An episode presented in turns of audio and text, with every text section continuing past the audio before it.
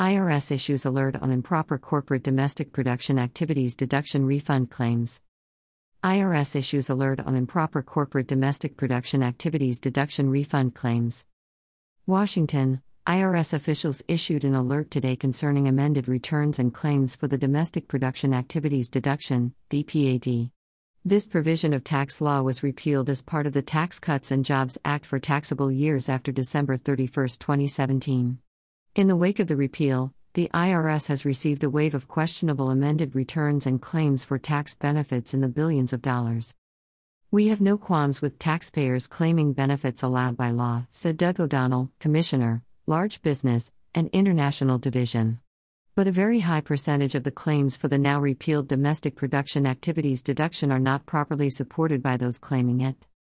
A large majority of the filings involve taxpayers who are claiming DPAD for the first time based on studies conducted after the fact, which contain unreasonable assumptions of facts and law.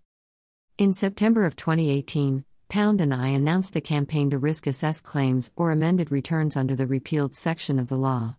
The IRS will continue to audit this issue even though the section was repealed.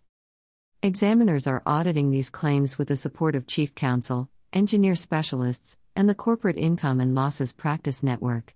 In July 2020, the IRS issued a General Legal Advice Memorandum, GLAM, addressing examples of meritless Section 199 online software activity. In many examination cases, once challenged, taxpayers have conceded 100% of the claim. And, the IRS continues to litigate Section 199 issues.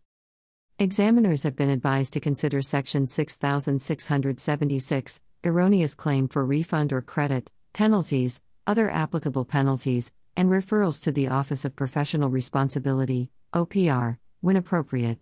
Taxpayers and their advisors should ensure they have documentation to support their position and should expect that the IRS may impose appropriate penalties unless taxpayers establish that they have reasonable cause. A study does not necessarily provide reasonable cause. Meritless claims are harmful to tax administration and voluntary compliance. Any corporate taxpayer who is considering filing such a claim should reconsider. Taxpayers who have already filed can withdraw prior to IRS audit contact to avoid penalties, said O'Donnell.